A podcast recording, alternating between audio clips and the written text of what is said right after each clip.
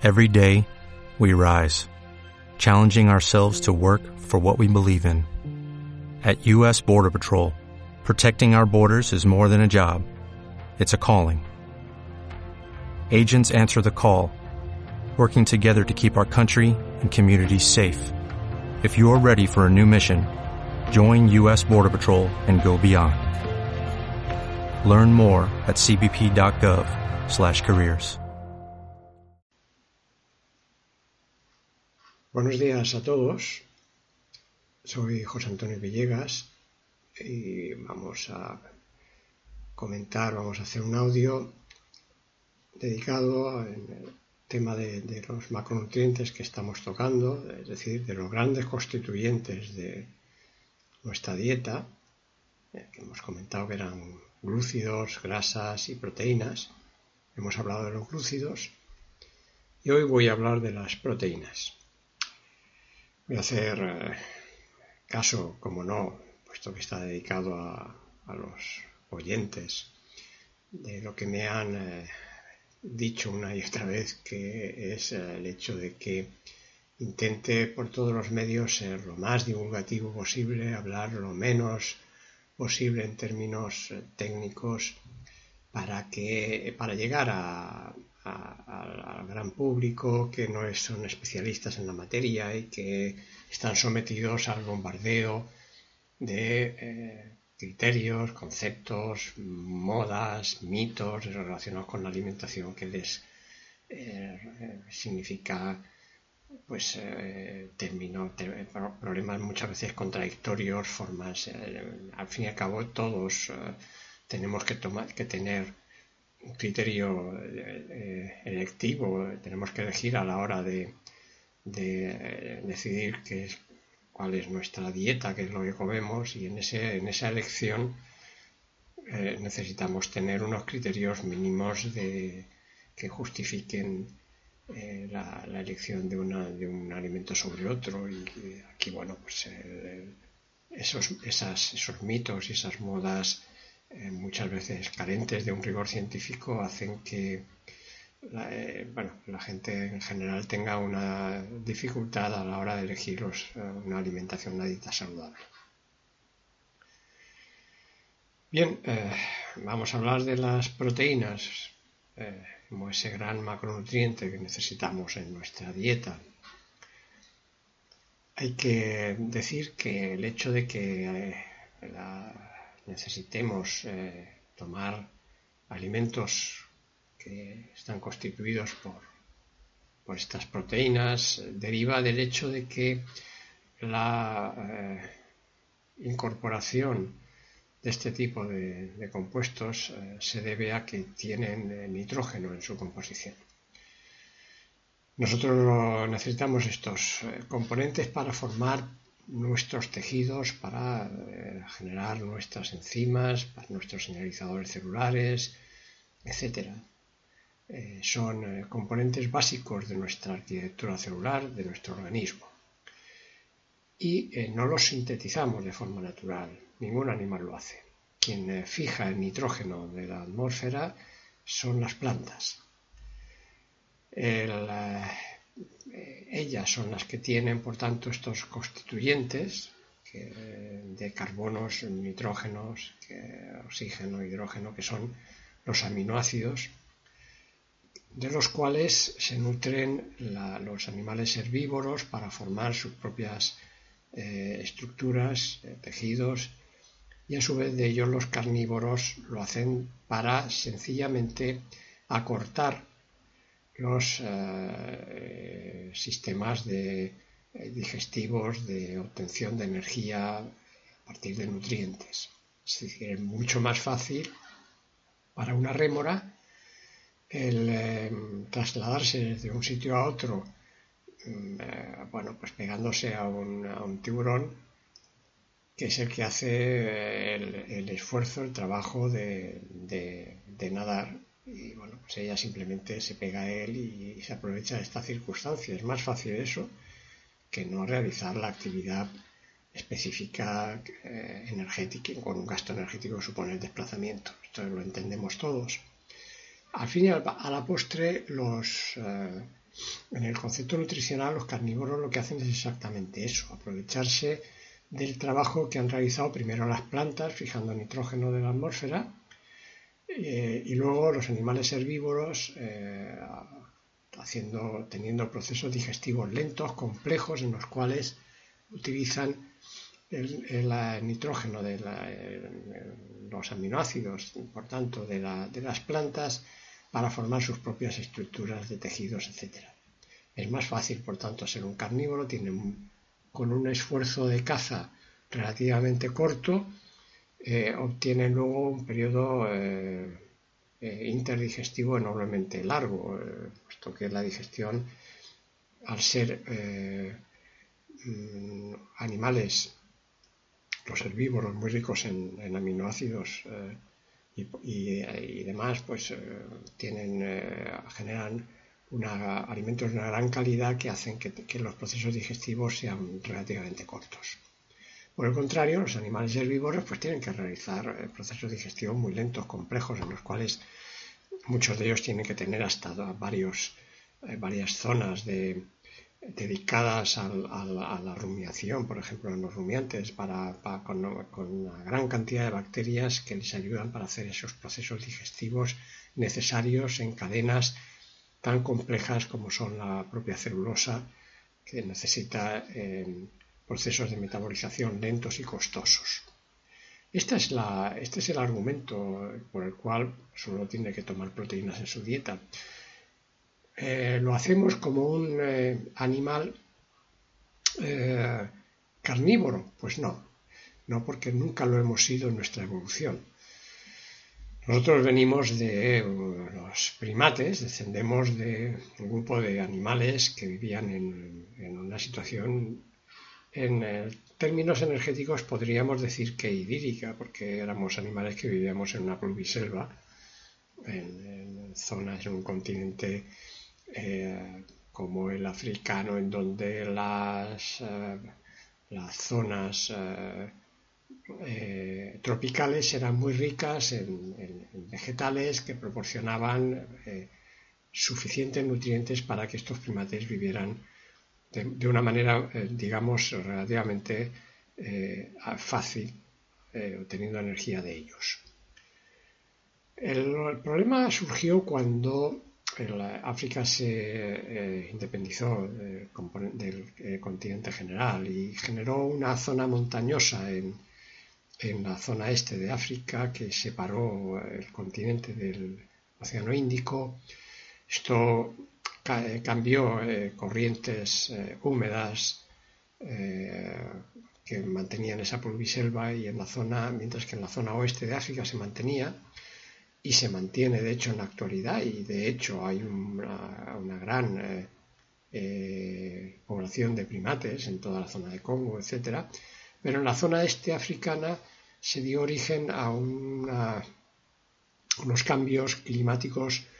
que eh, eliminaron eh, grandes zonas selváticas y dieron lugar a, las grandes estepas, sabanas africanas, en donde eh, bueno, pues, el régimen de lluvias era escaso y estacional.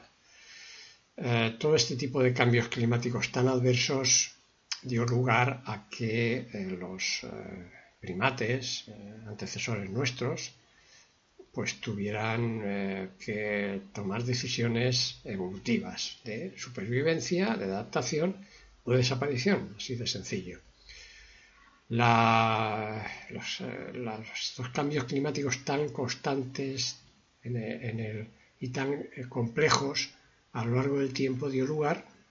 a que se produjeran estas evoluciones de tipo arborescente, dando lugar a, múltiples tipos de homínidos diferentes, muchos de ellos, la, casi totalidad, no han sido capaces de sobrevivir hasta nuestra etapa actual. Eh, han ido desapareciendo porque han sido especies que no han tenido capacidad, no han tenido éxito evolutivo. No toquemos demasiado las campanas porque la nuestra, la, el Homo sapiens, es una especie joven en términos de desarrollo de, de la vida en, nuestro planeta y está por ver que sea una, eh, una especie exitosa, puesto que es su juventud, y una característica especial que está haciendo la, nuestra capacidad eh, de dominio del planeta y por tanto de modificación del, del, hábitat y de las condiciones de vida de nuestro planeta está haciendo que estemos en una encrucijada que es posible que, que ponga en peligro nuestra propia especie. Pero digamos que en términos generales evolutivos es una especie joven cuya, cuyo éxito evolutivo está todavía por ver. El resto de los homínidos desaparecieron porque no fueron exitosos. Así de sencillo es, así de, tremenda es la,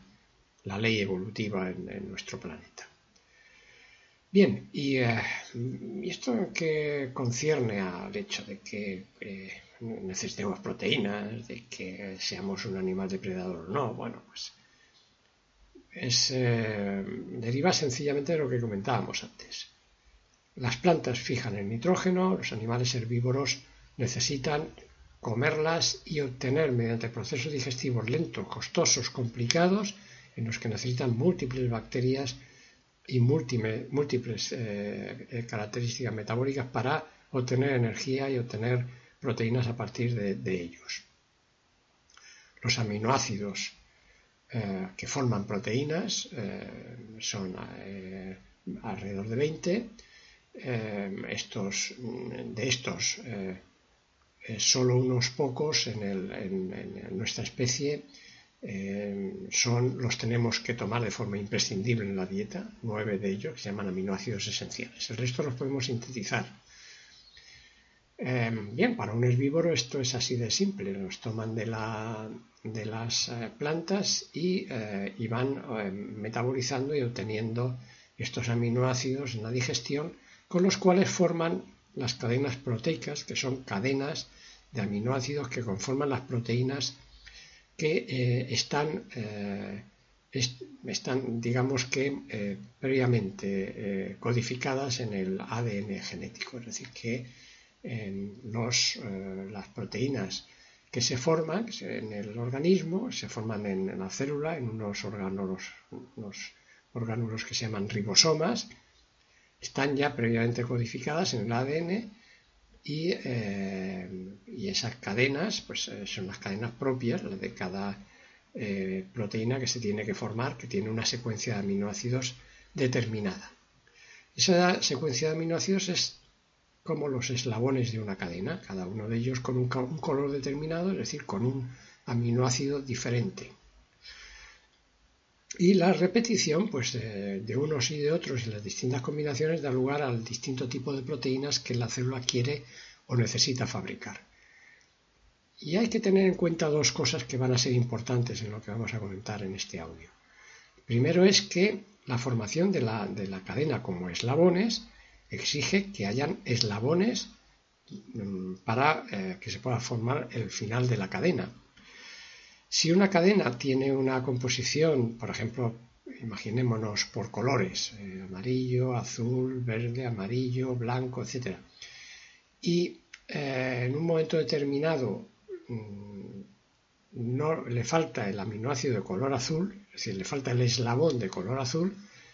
aunque hayan 200 amarillos, la cadena interrumpe su formación porque no existe el eslabón para continuar, para seguir formando la cadena de eh, proteica en este caso. Mm, digamos que ese criterio hace que, o exige, que la eh, digestión de nutrientes por parte del organismo que quiere formar su propia cadena proteica proporcione suficientes aminoácidos es decir, suficientes colores para que la cadena que se forme tenga todos y no eh, haya uno en particular que limite la formación de esa cadena. Los organismos en general han eh, desarrollado múltiples eh, estrategias para tener este tipo de, posibilidad de, tener todos los tipos de aminoácidos, puesto que los aminoácidos en el organismo no tienen un almacenamiento específico. Al contrario que los glúcidos, que aunque limitados se pueden almacenar en forma de glucógeno en hígado y en músculos, y por supuesto eh, los lípidos que tienen un almacenamiento en, nuestra especie enormemente sencillo, es en el tejido adiposo, por el contrario, los, eh, aminoácidos no tienen un órgano de almacenamiento específico. Eh, digamos que cuando se necesitan y no se puede formar la cadena proteica porque falta un aminoácido en particular, pues una de dos. El organismo recurre a, sintetizarlo si es posible, es decir, si es un, alimento, un, perdón, un aminoácido que nuestro metabolismo puede sintetizar, es decir, que se llama no limitante,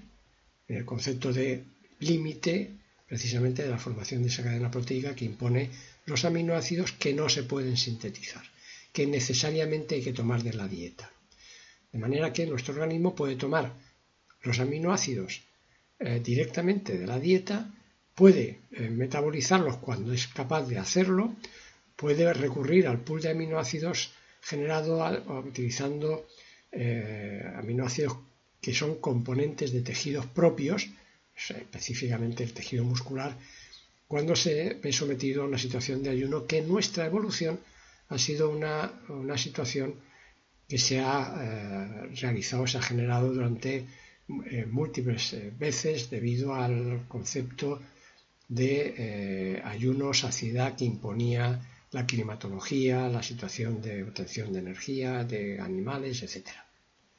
Bien, es decir, y, de este, y en este contexto somos carnívoros o somos herbívoros. Bueno, hemos dicho que los primates son animales básicamente eh, que, viven de vegetales y de frutas. Eh, digamos que son vegetarianos. Un gorila es un, es un, primate puramente vegetariano,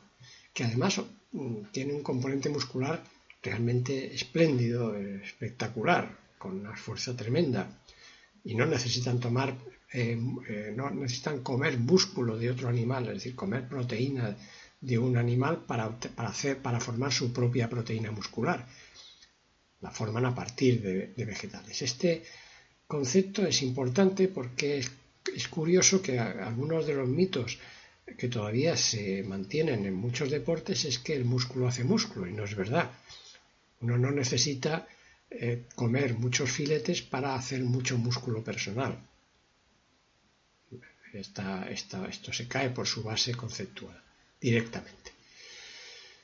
Bueno, los animales que en ese caso pues, tienen las, esas características de obtener la energía de los, eh, de los vegetales, ya hemos visto que, son animales que tienen que estar, que pasarse, pues, como ocurre con los propios gorilas, todo el día comiendo y digiriendo la comida que están eh, tomando. Es decir, su vida consiste en comer, digerir y formar sus propios tejidos. Cuando les sacas de, la, situación en la que la obtención de, alimentos de, vegetales, de frutas, es fácil, como es la pulviselva, y les pones en un medio adverso, tienen que evolucionar, no pueden eh, mantenerse en esa situación, es imposible. Eh, se eh, produciría una extinción de la especie. Los que evolucionan, pues lo tienen que hacer eh, adaptándose a tomar alimentos no de los vegetales, no de las, frutas y verduras,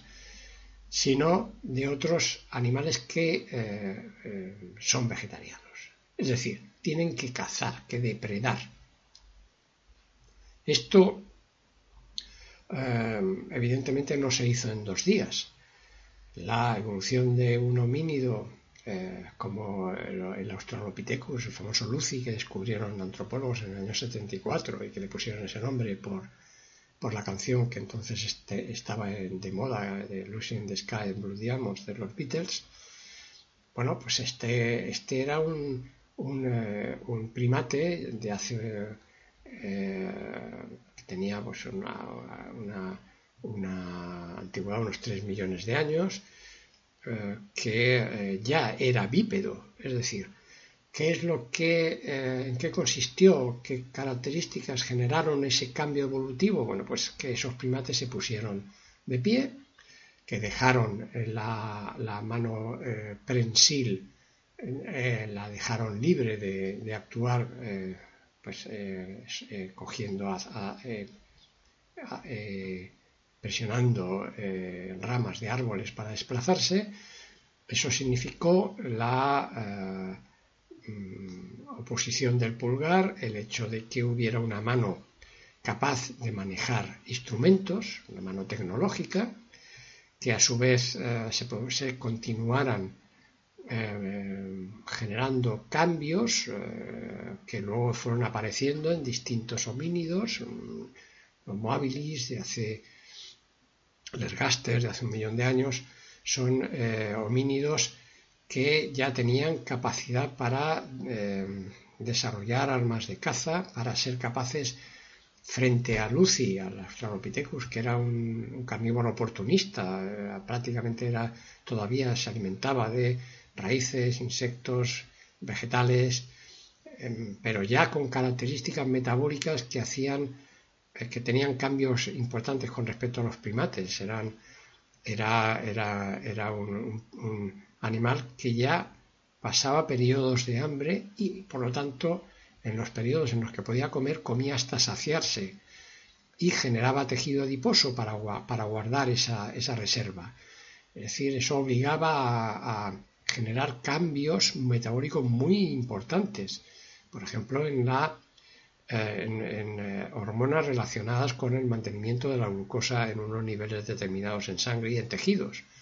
Eh, un primate es,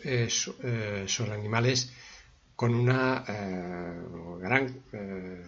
facilidad por su ingesta importante de glúcidos de mantener niveles de glucosa elevados. Y eh, un carnívoro, por el contrario, es un animal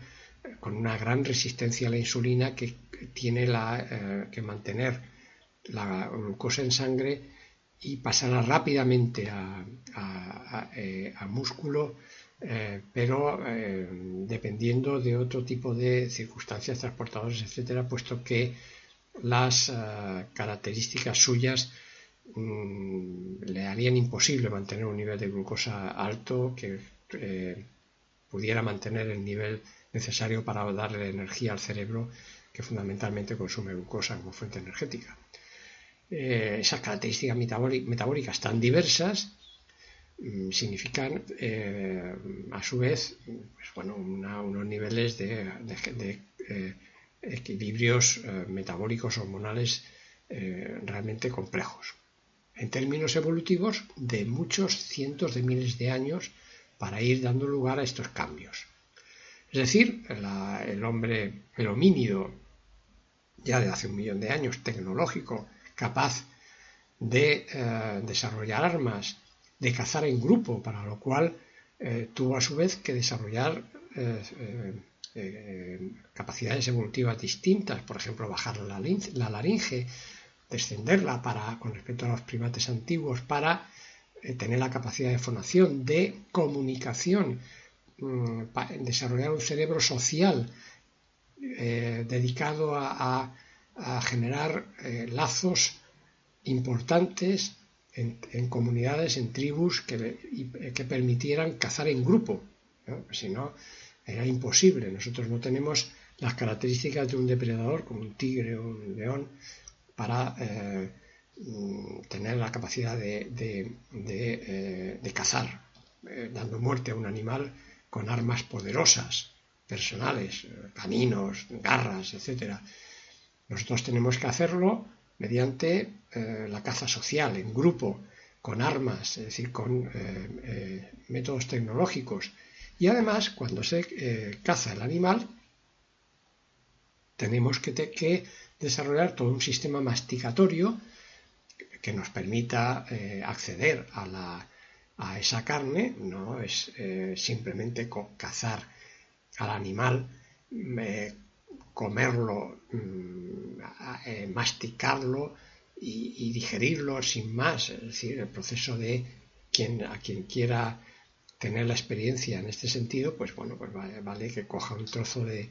carne eh, de buey, y, eh, no demasiado grande, y lo intente masticar. Verá lo que es un, la, nula capacidad que, tenemos frente a un carnívoro que eh, desgarra, mm, rompe el trozo de carne y lo eh, traga prácticamente sin, sin masticar. Nosotros venimos de un, cambio evolutivo de, muy, largo y muy profundo en el que fuimos eliminando un aparato masticatorio dedicado a, comer frutas, vegetales, raíces, etcétera, para ir eh, eh, desarrollando un, sistema masticatorio capaz de hacerle frente a este otro tipo de alimentos. Pero sobre todo fue la tecnología, es decir, eh, el hecho de poder tecnológicamente, mecánicamente, mm, hacer trozos esa, esa carne recién cazada. Eh, descomponerla mediante eh, una técnica de machaque, machacando la, la, carne. Hay muchos estudios que se han hecho al respecto muy recientes, en los cuales se demuestra que antes del fuego nosotros fuimos capaces de acceder a la eh, digestión de las proteínas animales, de la carne animal, mediante técnicas eh, de, machaque con, con, instrumentos muy simples. Primero cortantes para cortar el trozo eh, pequeño y luego machacarlo para comerlo de forma más sencilla y digerirlo de forma más sencilla. La digestión de, esos nuevos alimentos con esas nuevas características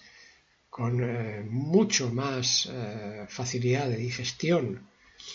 frente a otro tipo de alimentos con mucha más dificultad, hizo que el tubo digestivo se acortara enormemente y los periodos interdigestivos fueran eh, mucho mayores. Eso nos dio mucha mayor capacidad para tener tiempo, de, tiempo libre para desarrollar nuestro cerebro social. Todo ello en eh, cientos de miles de años, en millones de años, dio lugar a la aparición de nuestra especie, el Homo sapiens, hace unos 150 o 200 mil años, que eh, eh, tenía ya unas características cerebrales, intelectuales muy prácticamente las nuestras actuales. Por tanto, somos fruto de una evolución larga, compleja, que ha eh, generado una, especie final generalista, que la diferencia de otros animales que son están muy limitados por un tipo de alimento en particular que comen, por ejemplo el oso panda, que eh, vive básicamente de una, del bambú y que eh, está limitado por los lugares donde esta planta crece. Nosotros somos un animal generalista, hemos sido capaces por nuestro desarrollo evolutivo de obtener energía y, eh, nutrientes a partir de muchas fuentes distintas. Eh, eso hace que nos hayamos podido adaptar a, situaciones muy distintas y muy adversas desde el punto de vista de esa fuente de nutrientes. Podemos estar en el trópico o en el polo norte, podemos ser más carnívoros o más vegetarianos, no exclusivamente una cosa o la otra pero eh, podemos tener múltiples fuentes de nutrición. Bien, y eh, este es un concepto que hay que tener claro. Venimos de una evolución que nos ha marcado y venimos de unos animales que evolucionaron en base a poder eh, llegar a ser carnívoros adaptados. Es decir, viniendo de una situación, digamos, de vegetariana, a obtener la eh, capacidad de eh, alimentarse con eh, alimentos ya muy ricos en nutrientes como son las proteínas de, los animales de caza. Mm, en, estos términos, nuestra situación actual mm, hay que entenderla así, es decir, mm, tenemos, necesitamos para formar nuestras proteínas propias, necesitamos eh, digerir eh, aminoácidos. Eh, esos aminoácidos, en su inmensa mayoría, que forman esas cadenas de proteínas, podemos o comerlos directamente de alimentos como por ejemplo la alfalfa, que es una, un vegetal muy eh, rico en proteínas, tiene eh, cuatro veces eh, frente al, a, a, los hidratos de carbono que puede tener alrededor de 2 gramos por cada 100, tiene del orden de 4 gramos de, proteínas, por tanto muy rico desde, el punto de vista proteico pero sin embargo no es muy diverso en cuanto a su contenido de aminoácidos proteicos que forman proteínas. Con lo cual, eh, eh, la alimentación no puede basarse exclusivamente en este tipo de, de, eh, especie de herbácea o de leguminosa. Mm, frente a ello, hay otros, otros eh, vegetales, como pueden ser por ejemplo la remolacha, que eh, son básicamente glúcidos. La remolacha pues, puede tener menos de un gramo y medio por cada 100 de, proteínas frente a más de 6 gramos por cada 100. Eh, y, las frutas pues tienen básicamente glúcidos en su composición. Si queremos formar proteínas nuestras para formar nuestros tejidos nuestras hormonas, nuestras enzimas, etcétera, necesitamos eh, consumir, por tanto, teniendo en cuenta que nuestra digestión no es tan perfecta y tan eh, general como la de los herbívoros, necesitamos tomar fuentes ricas en aminoácidos que contengan todos los que nosotros necesitamos.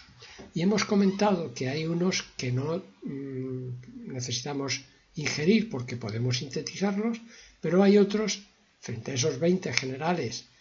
eh, que forman proteínas, hay 9 que son esenciales porque necesitamos tomarlos en nuestra dieta. No somos capaces de sintetizarlos. Este es un argumento eh, incontestable. Eh, los vegetarianos pueden ser muy pueden tener argumentos filosóficos concluyentes y pueden ser muy interesantes desde, el punto de vista eh, de eh, eh, filosofía general, de concepto humanista y de trato de los animales, etc. Pero desde el punto de vista evolutivo no pueden negar que nuestra síntesis proteica depende de aminoácidos que son esenciales y tenemos que tomar de, de, fuentes proteicas eh, ricas en estos aminoácidos. Cuando uno se hace vegetariano, entonces tiene que recurrir a criterios mm, eh, bueno, de, la, de nuestra capacidad eh, intelectual, cultural, para conocer todos estos conceptos y saber mezclar alimentos vegetales, legumbres, cereales, etcétera, con distintas fuentes de aminoácidos que cumplan el requisito de tener todos los que nosotros necesitamos para formar nuestras cadenas propias. Es decir, si todos los vegetarianos ya empiezan a tener el, concepto claro de que si uno eh, eh, toma arroz solo va a tener una, a lo mejor puede tener una fuente proteica total eh, suficiente, pero le falta un aminoácido que es limitante y no, formará nuestras proteínas, proteínas propias y tendrá eh, eh, problemas importantes para construir esas proteínas propias y como ya demostró un español, el profesor Grande Cobian, hace ya 60 o 70 años en estudios en Estados Unidos, esa alimentación deficitaria en un aminoácido esencial puede generar directamente un déficit intelectual en, la, en, la, en, el crecimiento de los niños, en la formación del ser adulto cual es, eh, es realmente importante. Es decir, eh, bueno, pues para todos los que siguen un régimen de este tipo saben que tienen que, hacer mezclas a veces incluso tomar suplementos, como ocurre con una, vitamina, la vitamina B12, o con otros eh, minerales, como pueden ser selenio y otros, que y otras, otros nutrientes, como pueden ser, por ejemplo, la cisteína, que necesitan, necesitamos tomar y que es muy difícil ingerir si tiene uno un régimen puramente vegetariano. Em, en el contexto nuestro final de la charla de hoy, bueno, pues eh, eh, hemos comentado que eh, se puede ser vegetariano si tiene un nivel cultural, intelectual o de mm, rigor por expertos, de consejo a través de expertos que le eh, digan las combinaciones necesarias para que pueda tener los eh, nutrientes requeridos, lo cual obliga a un criterio no solo de decisión eh, personal, de, gustos y apetencias, sino un rigor intelectual para saber generar una dieta equilibrada. Por el contrario, si nos vamos al extremo opuesto y decimos, vale, pues, eh, ¿qué ocurre cuando un animal, eh, nuestra especie, cuando uno de nosotros decidimos ser eh, puramente carnívoros, como hay una moda actualmente? En algunos casos, una moda basada en criterios mm, de retorno a, épocas eh, ancestrales o paleolíticas eh, que están mal, están fuera de, la antropología rigurosa y seria, porque en, ningún momento de nuestra evolución hemos, hemos sido carnívoros puros. Eh, es decir, la carne ha formado parte de, nuestra dieta de forma circunstancial, esporádica y junto con otro grupo de alimentos eh, es indiscutible, lo hemos comentado, eh, eso, eso, dio origen a nuestra evolución, el hecho de poder acceder a la carne como una gran fuente de, eh, aminoácidos mm, fácilmente digeribles, pero no hemos sido en ningún momento de nuestra evolución unos carnívoros puros. Y, de hecho, ahora mismo un régimen basado en obtener nutrientes exclusivamente de la proteína de caza, pesca, eh, si a través de, un régimen carnívoro daría lugar a déficits realmente importantes. Mm, bien, eh, eh, las características actuales de nuestra evolución nos colocan en el lugar en el que estamos. tenemos, mm, gracias a esa evolución y a esa cultura que hemos ido heredando por nuestras características de especie, tenemos capacidad para conocer todo esto y no guiarnos exclusivamente de, la, de las eh, apetencias o gustos que pueden desarrollar eh, que, podemos tener en, función de eh, la semejanza con cualquier otro grupo animal, al cual las necesidades generan sus apetencias y sus gustos y eh, su comida, su dieta se basa precisamente en base a cubrir esas necesidades exclusivamente. Nosotros tenemos eh, necesidades evolutivas, gustos evolutivos de adaptación que ahora hay que modelar, modificar con nuestra capacidad cultural e intelectual para entender el porqué de esos gustos, de esas apetencias. Eh, comentábamos en el audio anterior que justamente la apetencia por lo graso y por lo dulce como eh, alimentos con una enorme capacidad energética y muy eh, interesantes en momentos en los que se pasaba en épocas de ayuno y eh, había momentos de situación realmente complicada para la subsistencia, era muy importante y, desarrollamos ese tipo de, gusto por, esos, por estos sabores, porque además eran alimentos realmente eh, difíciles de, encontrar eh, en, nuestra actividad diaria de consumo diario, y se ha vuelto en nuestra contra en la situación actual en la cual ese sabor por lo dulce y, esa, eh, y por, lo, por los alimentos grasos eh, es la fuente de que ahora, si no aplicamos nuestros criterios de rigor, de cultura y de intelectualidad al,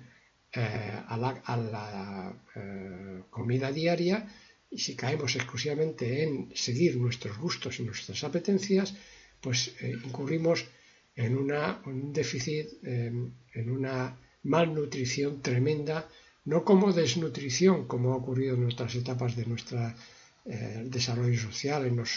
últimos 100, 200 años, en los cuales había dificultad para conseguir alimento y, la, eh, capas de población que estaban desnutridas y morían por inanición. Ahora tenemos en la situación contraria, tenemos una población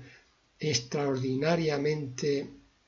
nutrida, muy por encima de las necesidades y además malnutrida porque se alimenta con eh, alimentos eh, no eh, específicamente mm, adecuados para nuestra especie, como pueden ser precisamente estos carbohidratos simples, estas grasas que ahora la industria utiliza o manipula, como los ácidos grasos trans o, la alta cantidad de ácidos grasos omega 6 que utiliza la industria de forma absolutamente rutinaria. Bueno, digamos que hemos dado un repaso muy divulgativo, muy simplista de lo que es de lo que deben de ser nuestras guías nutricionales actuales.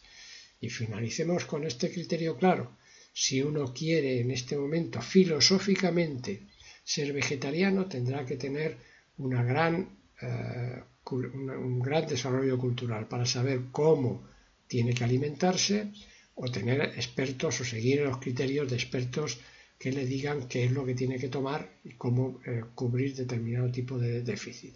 Puede hacerlo, pero con, este, con, esta eh, experiencia cultural e intelectual. Y si a su vez quiere seguir otros, otros mitos, otras modas eh, basadas en cuestiones eh, eh, absolutamente contrarias al, rigor científico, como es el hecho de músculo hace músculo, etcétera, y toma dietas estrictamente proteicas, pues tendrá que eh, tendrá déficit que, serán plenamente justificados por nuestro desarrollo evolutivo y que le podrán generar, necesariamente generarán problemas, es indiscutible. Y nada más, terminamos con esto este audio y, eh, dedicaremos uno eh, próximo a las grasas como eh, el tercer gran macronutriente en nuestra dieta. Un saludo a todos y hasta el próximo audio. Every day we rise, challenging ourselves to work for what we believe in. At U.S. Border Patrol, protecting our borders is more than a job, it's a calling agents answer the call, working together to keep our country and communities safe. If you are ready for a new mission, join U.S. Border Patrol and go beyond. Learn more at cbp.gov/careers.